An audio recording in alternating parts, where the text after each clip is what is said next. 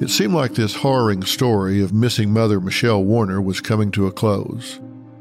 Mark Castellano had confessed to us that he had murdered Michelle, all while he sat inside a Houston police station ready to lead investigators to his ex girlfriend's body. So that was it, it seemed. He had confessed in graphic detail how they fought, and he had choked her, watching her take her last breath. Once dead, her face was frozen in a grimace that disturbed him, so he covered her head with a trash bag. But there was more to come. He had wanted ending her life, now he would try to win in the court of law. You're about to hear about Mark's trial for the murder of Michelle and astonishing new details he would divulge from behind bars. You're listening to the final episode of Twisted Love Bringing a Murderer to Justice. Mystery and Murder. Analysis by Dr. Phil. I am Dr. Phil.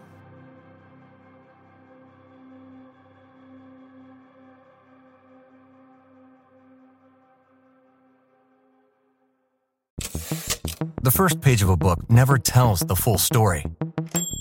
And those news alerts and headlines, like the ones we get on our phones, don't even scratch the surface of what the story is really all about. Stories are like people, multi layered and complex. It takes some digging to find the truth, but when we find it, it can change our world. We like to dig. The news on Merit Street, essential television. This case had been a whirlwind. Within eight days of Michelle's disappearance, he had met with me for an on camera interview and then calmly confessed. Now, Mark had to lead law enforcement to her body, which he had admitted to dumping and haphazardly burying in an oil field just outside of Odessa. Remember, that kind of land in West Texas stretches out for miles and miles. It seems endless. Police gave Mark a map on which he circled the general vicinity of where to find her corpse. This wasn't precise. All they had to go off of was Mark's word. Police and FBI agents actually had to call Mark on FaceTime while they were out in the oil field. From the Houston interrogation room he was being held in, Mark calmly directed them to scrub brush. Sure enough, her body was there. Then Mark was finally arrested and officially charged with murder. Police said at the time that had he not confessed, they most likely still would have been looking for Michelle unless someone else had just discovered her. As highly suspicious as he seemed, Mark had in fact almost gotten away with it. Mark and Michelle's son Caden had now left Odessa and was living with Michelle's family.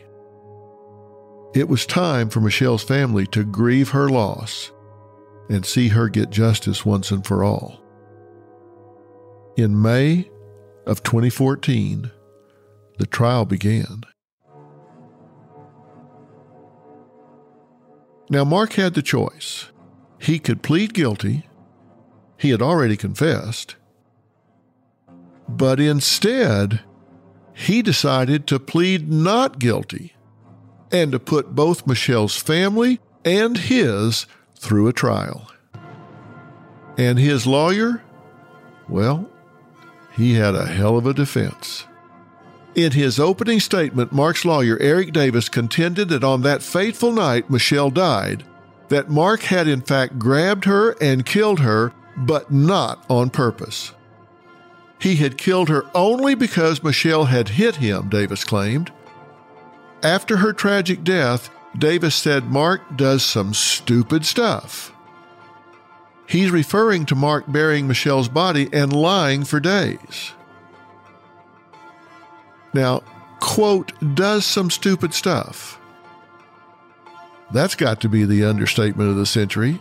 Here's the scenario Mark's attorney told jurors. And this is a quote from the trial record. She comes at him. He grabs her, he's controlling her, and he falls down with his weight on hers, and here's a pop. When he reached out to defend himself, to protect himself, he didn't anticipate that she would fall down and break her neck. Now, clearly, this lawyer had a very steep hill to climb because you've got a client here that had confessed to killing Michelle. I mean, he had just said, Yes, I did it, and even talked about how he did it. And he did this without the benefit of counsel. So the counsel inherits the confession. Had the counsel been there to begin with, I'm sure Mark Castellano would never have said the things he said to me, would never have said the things that he said to the Houston police, would never have led them to the body. So you inherit the fact pattern, you inherit the circumstances. Both the prosecutor and the defense have the same basic facts, but they use them to spin a different story. So here, the prosecution is saying he just overpowered her and murdered her. But the defense is saying, no, no, no. They're saying Michelle came at Mark and he was defending himself. He's admitting that, yes, it was at his hand that she died, but he had to do it. He didn't mean to do it, it just happened. He had no intention of killing her. It was not premeditated. And if you don't have intent and you don't have premeditation, then you don't have first degree murder.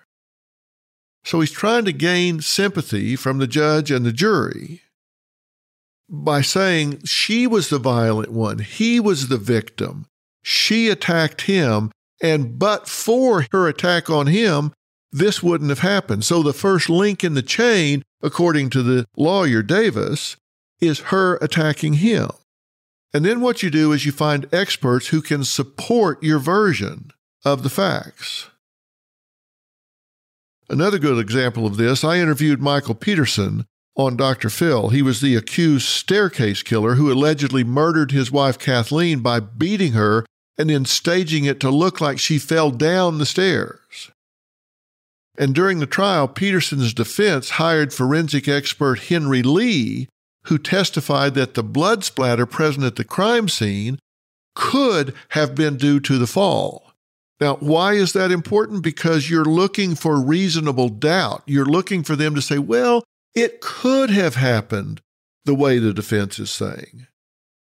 So, what Eric Davis is looking for in the case is not to convince someone that it happened a certain way, but to create enough doubt that it could have happened that way.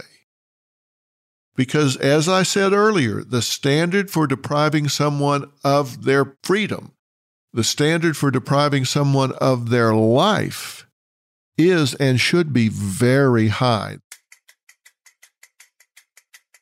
In this case, the defense did get an expert witness who supported this new story that Mark and his attorney had crafted. It was a forensic engineer who stated that, and I quote, there's no physical evidence that shows any type of squeezing or sideways forces all the physical evidence shows is forces applied from the front. Now, of course, to me, and I think to most logical people, this defense doesn't make much sense. But he's saying she came at him, he grabbed her around the neck, and she fell, and he fell on top of her, and that snapped her neck. It was an accident. Now, most importantly, his story didn't make sense to the Harris County medical examiner. Testifying for the prosecution, the assistant medical examiner said Michelle died from strangulation. There were two fractures on her airway as well as bruising on the skin. This happens when constriction causes blood vessels to rupture. Someone has to be squeezing so hard that they pop those blood vessels and it creates bruising. That's chilling. It takes a lot of force and time for that to happen. It's violent, and it's violent in the most intimate way because you have to be right up in the victim's face. You have to be so close that you can see them, you can smell them, you can feel them. It's very close, it's very personal. Fractures to someone's airway and ruptured blood vessels are not typically seen as the result of a fall. The medical examiner stated that Michelle's fatal injuries were consistent with someone applying pressure from the front of the neck. A fall would not have completely obstructed her airway. It's important to honor these types of facts because they are what tell the real story. Another interesting element of the trial was someone who testified against Mark. A former coworker of Mark's testified that Mark had told him that he wanted to kill Michelle, take custody of their son, and take the child to Odessa to live with Mark and his parents. Naturally, Mark and his defense team had not wanted this man to testify. Why? Well, this changes everything. For how long had he possibly wanted her gone? Even if he hadn't planned on killing her that night, if we are to believe this, the plan had been set in motion in his mind. Does that equal premeditation? He certainly was thinking about it ahead of time. This seemingly harmless IT guy, was he really a cobra just waiting for his chance to strike, waiting for the straw that would break the camel's back and give him the courage, the justification to do this horrible deed? Reviewing the facts and hearing from others at least presents a reliable picture of what seems to have actually happened. Mark continued to tell so many different versions of what transpired, it could make your head spin. I contributed to 48 Hours coverage of this case, recounting my interview with Mark and my impression of him at the time we met. During this special, CBS correspondent Tracy Smith met with Mark behind bars. Clad in an orange jumpsuit and his signature black glasses, he still looked like your average Joe. Not what you would think about as a cold blooded killer that you would spot in a crowd that would send chills down your spine. But this time, our average looking Joe, our IT specialist, our mild mannered victim of a bad accident, well, he had a new story to tell. So I want to go back to this confession. What actually happened that night? I didn't choke her. And I will say this about what happened. I was not on her a minute and a half or two minutes. It happened a lot quicker, like I said it did. And one thing I have. Y'all show her a lot and her family, but y'all don't show my kid. A spitting image of me. And if I have to die, I would gladly accept the way she died because it was quick. It was very quick. Now, this is a very different account of what he confessed to, both to my team and to investigators initially. To compare, this is what he told us happened. You know, we were fighting, and I, you know, she's swinging at me, and I grabbed her, you know, next snap, and I fell on the bed choking her, and the next thing I know, it was over with. So, his then story to us was he fell on the bed choking her. Then he tells CBS reporter Tracy Smith he didn't, quote, didn't choke her. So which is it? Did he choke her or didn't he choke her?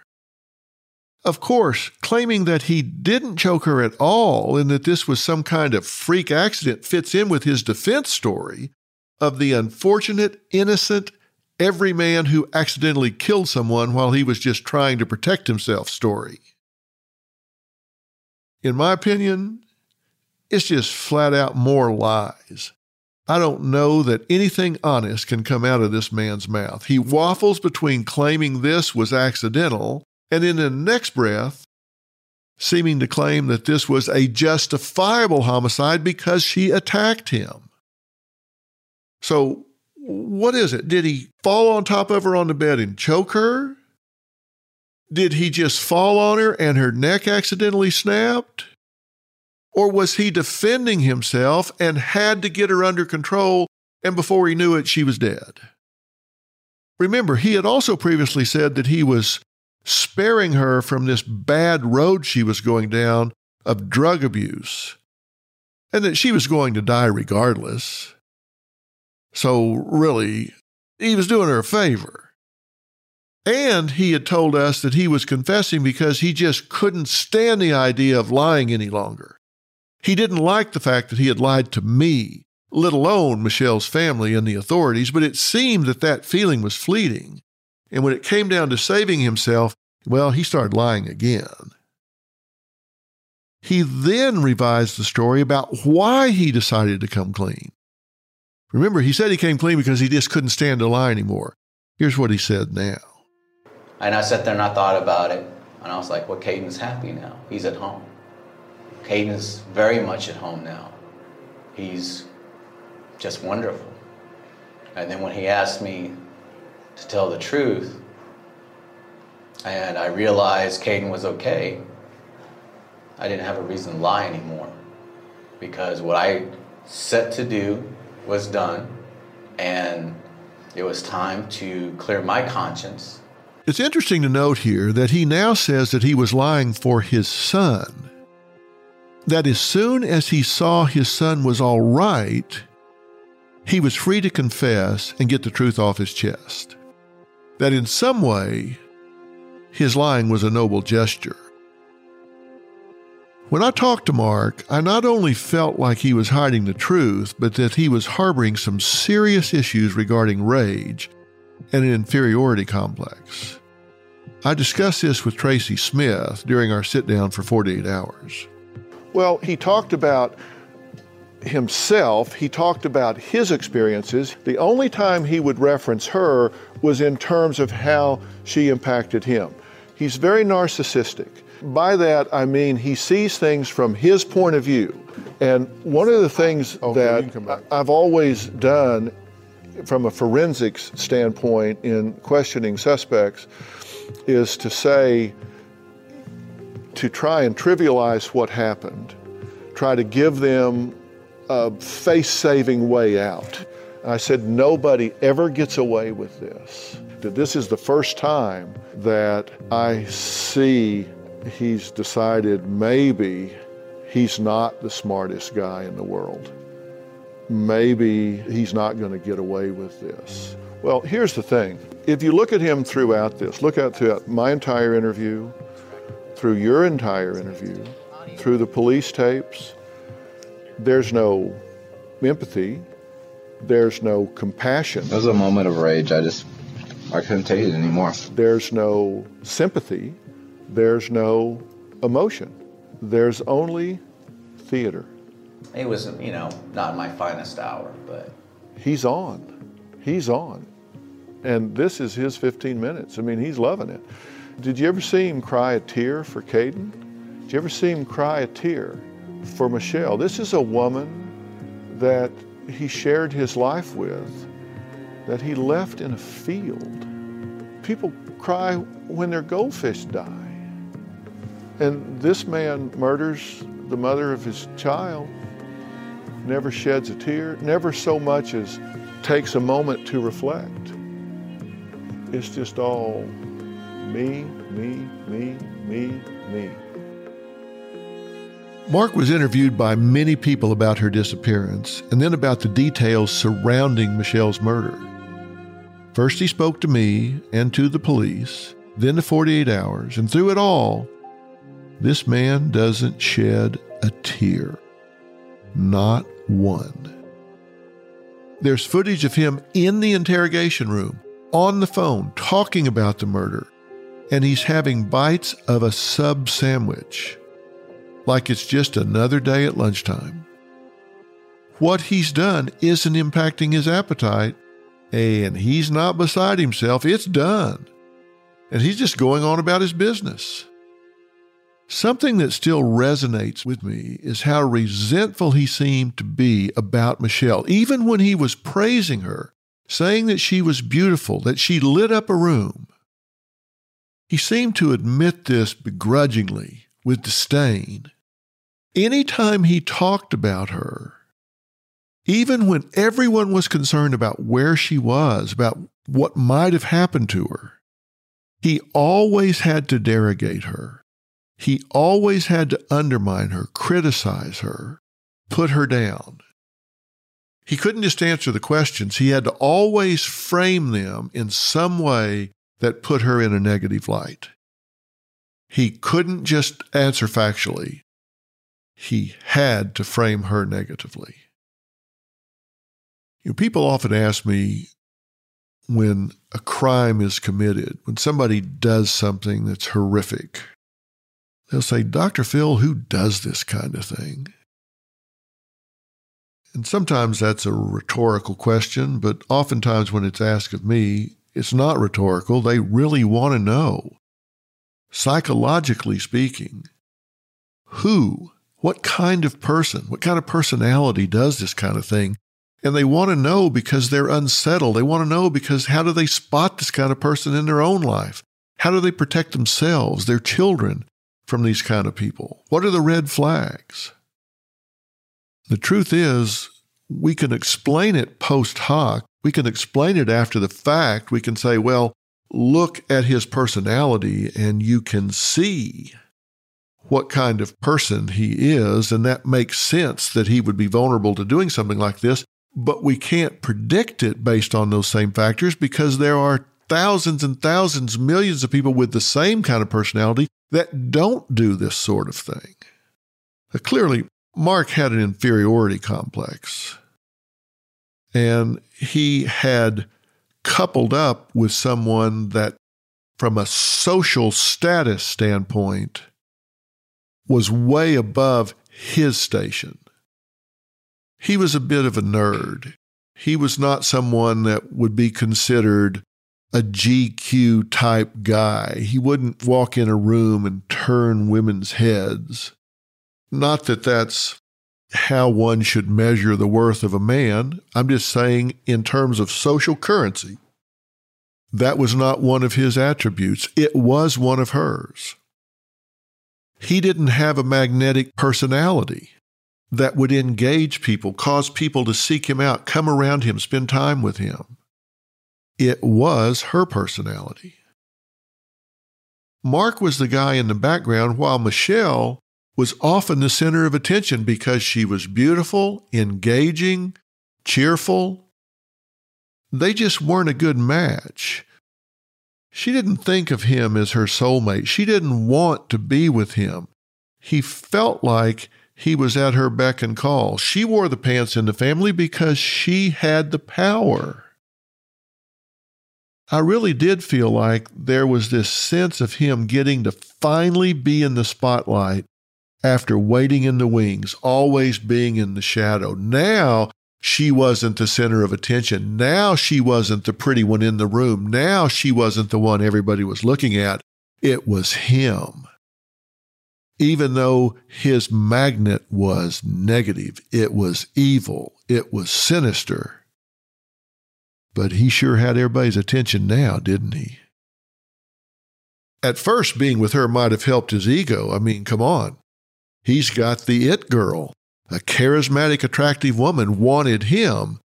But soon that fell by the wayside, and he felt even more inferior.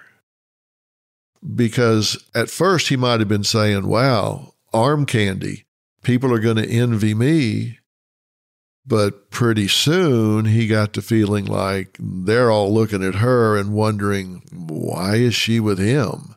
And then he starts resenting her because by comparison, he looks even worse in his own eyes. By the end, it wasn't a romantic relationship. She wasn't scared to yell at him if she didn't like something he was doing. She pecked at his inner child. She made him feel small. She came back saying, this is purely financial. I just need a roof. We have a child together, so let's just be roommates. I don't want to be with you. I'm just bringing your son back here so you can spend some time and I can save some money. And even though he seemed mousy, at first blush, you could see how he'd end up in a relationship with a strong woman who would take control. But what was seething just under the surface? He's not very expressive, he's not very eloquent, and people turn to physicality. People turn to violence when they run out of socially acceptable ways to express themselves. There was a lot of resentment here, a lot of rage building up inside him. What ultimately made him snap that night, we will never know. But rejection stings. And he was being rejected by her every single day. So close, but so far. He could see her, feel her, want her, but not have her because she was there, but she wasn't. This is a man without good social skills. And he clearly is not a ladies' man. He clearly doesn't have good interpersonal skills in relationships with women. Women don't see his value. They don't appreciate him because of what I said before the superficial things that initially draw attention like good looks, tall, dark, handsome, interesting, funny, outgoing, gregarious. Those are all things that he was not flush with. Now, is that what should attract someone to another person? Of course not. Those things are shallow. I'm not telling you how things should be, I'm telling you how they are. And he's the kind of person that would resent someone that had all of those things and resent someone that was attracted to those things. Nice guys finish last. He would be the one that would think, hey, listen, you're looking past me when I'm the one with the brains. I'm the one that can provide for you. I'm the one with the depth. And you want the pretty boy? Are you kidding me? It just builds up resentment. Look at how he carelessly discarded Michelle.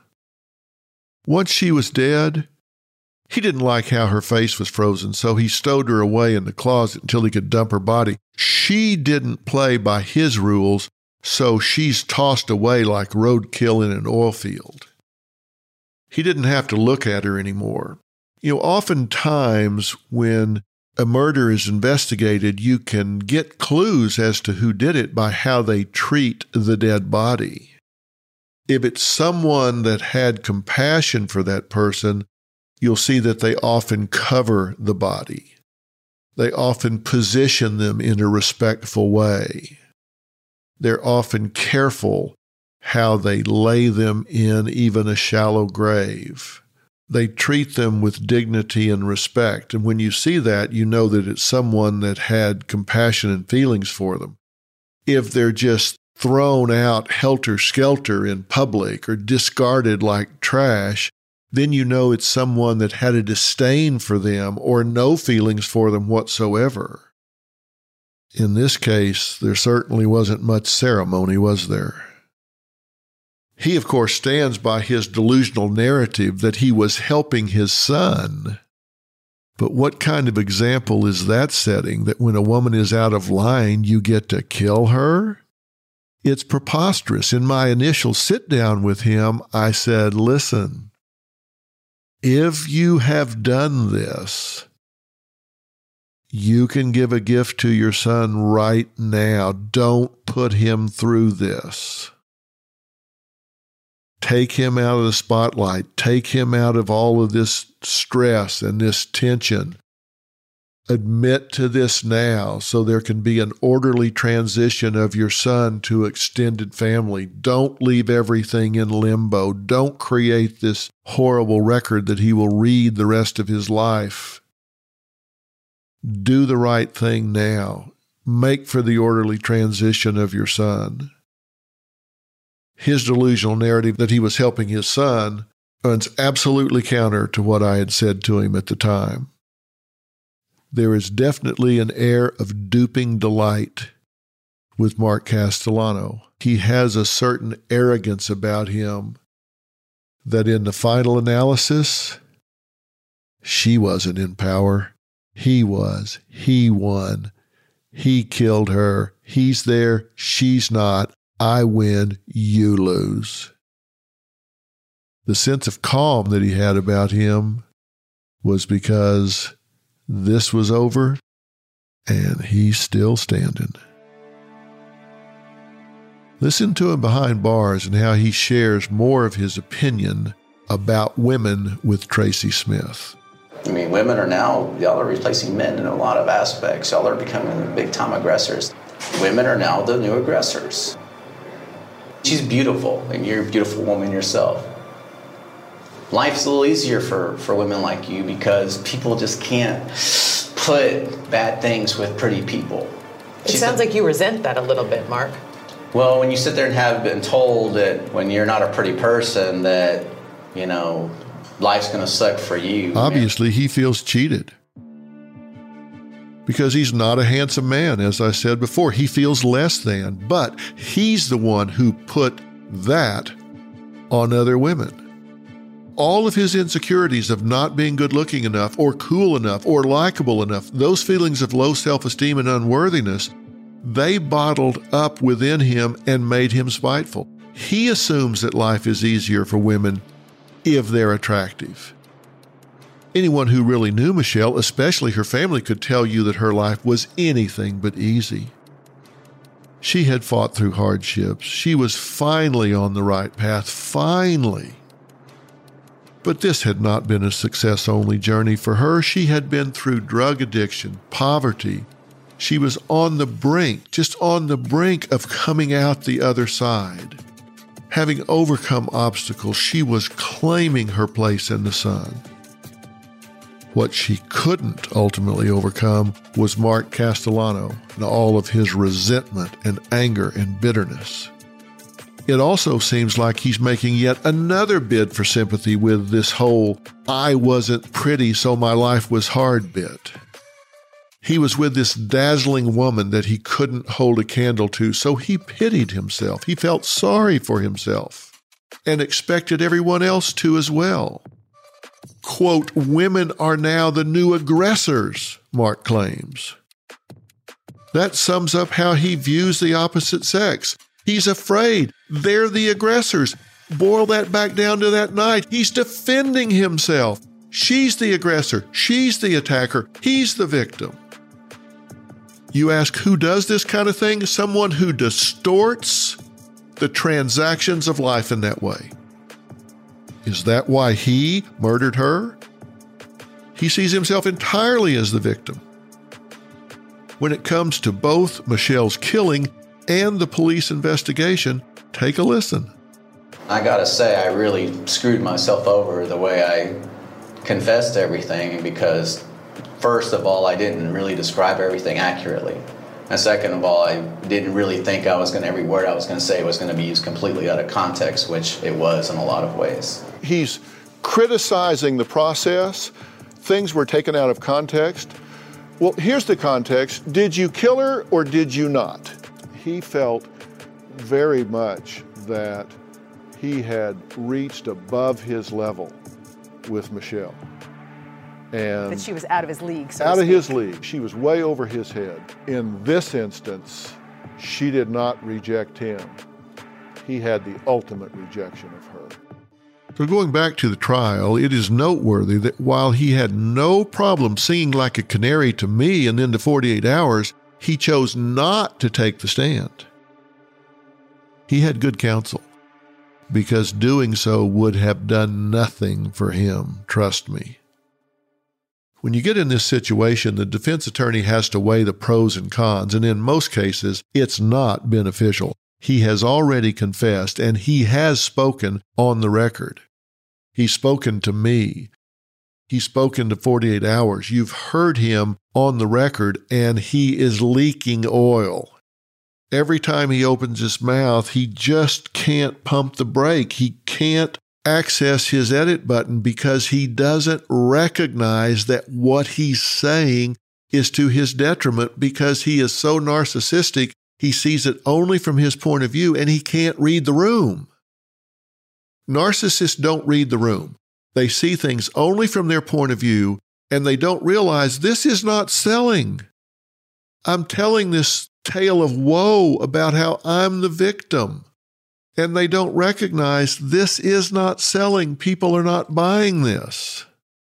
So, unless you're someone who can really connect with the jury, unless you're someone who can really get them to relate to your point of view, taking the stand can be a recipe for disaster. And if you have a narcissistic personality and you don't read the jury, you just tell your story because it sounds good to you, you can destroy yourself on the witness stand in a matter of minutes. So think about Mark in this instance and the story he's telling. He's not likable. He's not well spoken. He makes no effort to hide the negative feelings he has for Michelle because, as I said, every time he talks about her, he has to put her down. It is never becoming to speak ill of the dead, and he cannot keep from it. He has to speak ill of the woman that has died at his hand. He has to speak ill of the mother of his child. He doesn't know how to show empathy. So you put him on the stand, he's going to badmouth her. He's not going to shed a tear. He's going to make himself out to be the victim, not the monster. But that just doesn't fit the facts. He put a bag over her head, hid her in the closet, dumped her in the car, drove her out into the prairie, and discarded her in a shallow grave. It's a little hard to play the victim and just think about the cross examination the prosecution would subject him to, the inconsistencies in his stories. One time I just fell on her and oops, her neck snapped. One time, well, I actually choked her. Well, one time I was defending myself. Change after change after change. And then his actions after the murder, hiding the body, lying to law enforcement. He would just come across as a complete pathological liar you know, the defense attorney obviously is going to go through this with him time and time again because they know the hard hitting questions are going to come. But as I say, Mark just doesn't have the ability to pump the brake. He doesn't have the ability to recognize what the jury needs to hear to connect with him. In this case, the jury was instructed by the state to consider whether he was guilty of murder, guilty of manslaughter, or not guilty, including by reason of self defense. And yet, there was another surprise element in this case still to come. After he was found guilty, there was a punishment phase of the trial. Jurors had to consider whether Mark was under the immediate influence of sudden passion arising from adequate cause. Now, you've all heard, just in lay terms and on TV and in movies, about crimes of passion. Now, this can be raised by a defendant during the punishment phase of a trial. It asks the jury to take into consideration if the defendant was in a situation of such fear or rage that they were just unable to conduct themselves normally. They were just unable to inhibit their behavior. Now, as someone trained in forensic psychology, I often had to deal with making a distinction about the difference between the irresistible impulse and the impulse not resisted.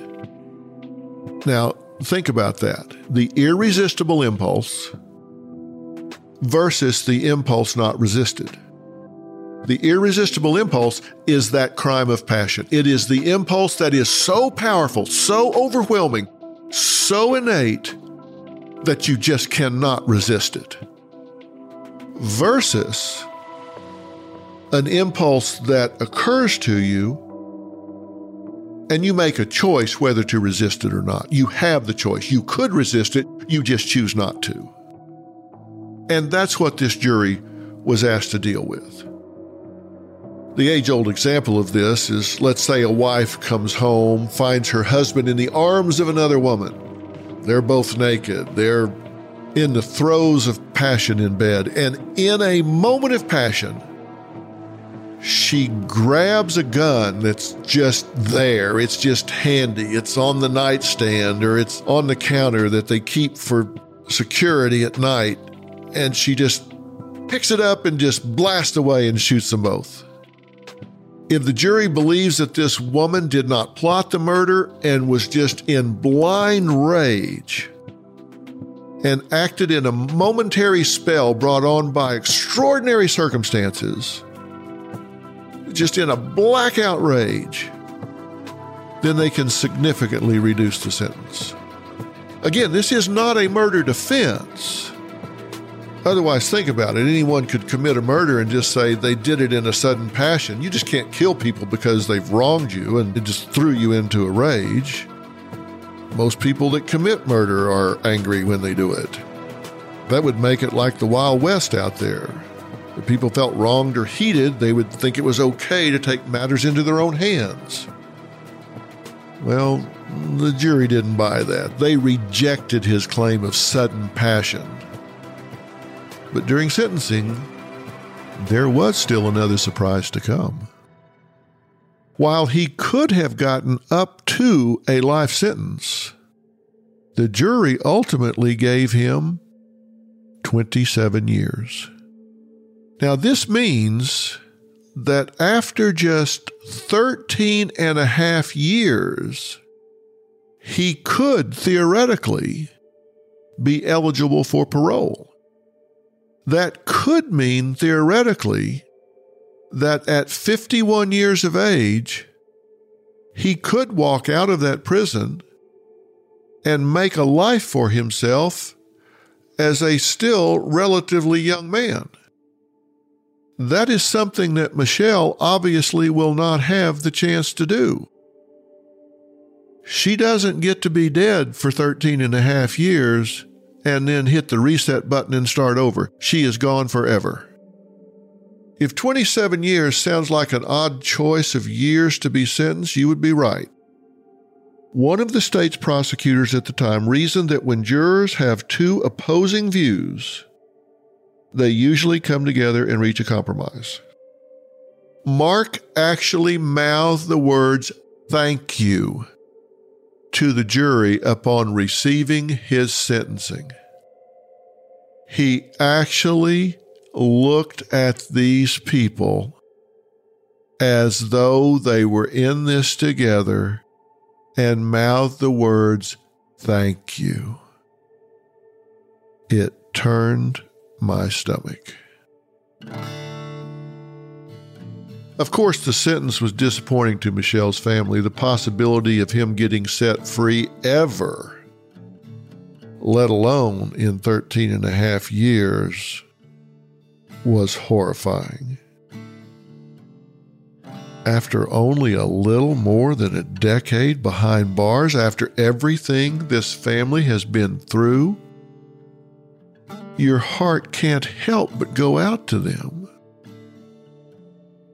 This child will be in his teens still. But Mark wasn't through. In 2015, he appealed verdict. Thankfully for the family, the appeal was denied and his judgment of 27 years stands. So, what's left? The shining light of this very dark story is that Michelle lives on in her daughter Haley and her son Caden. Caden will have to grow up knowing that his father took his mother's life, but he will also know the woman that she really was from those who loved her. The day of the sentencing, well, it happened to be Michelle's birthday. She would have turned 33 years old so young, so vibrant, so optimistic about the rest of her life. No one wins here, not Mark, not Caden, certainly not Michelle, certainly not her family. The void will always be felt by Michelle's family, by the friends whose lives she touched. As for me and my team at Dr. Phil, we were happy to play a small part in helping to find justice for this woman who deserved so much more. her family, her children remain in our hearts and prayers. You've been listening to Twisted Love, bringing a murder to justice.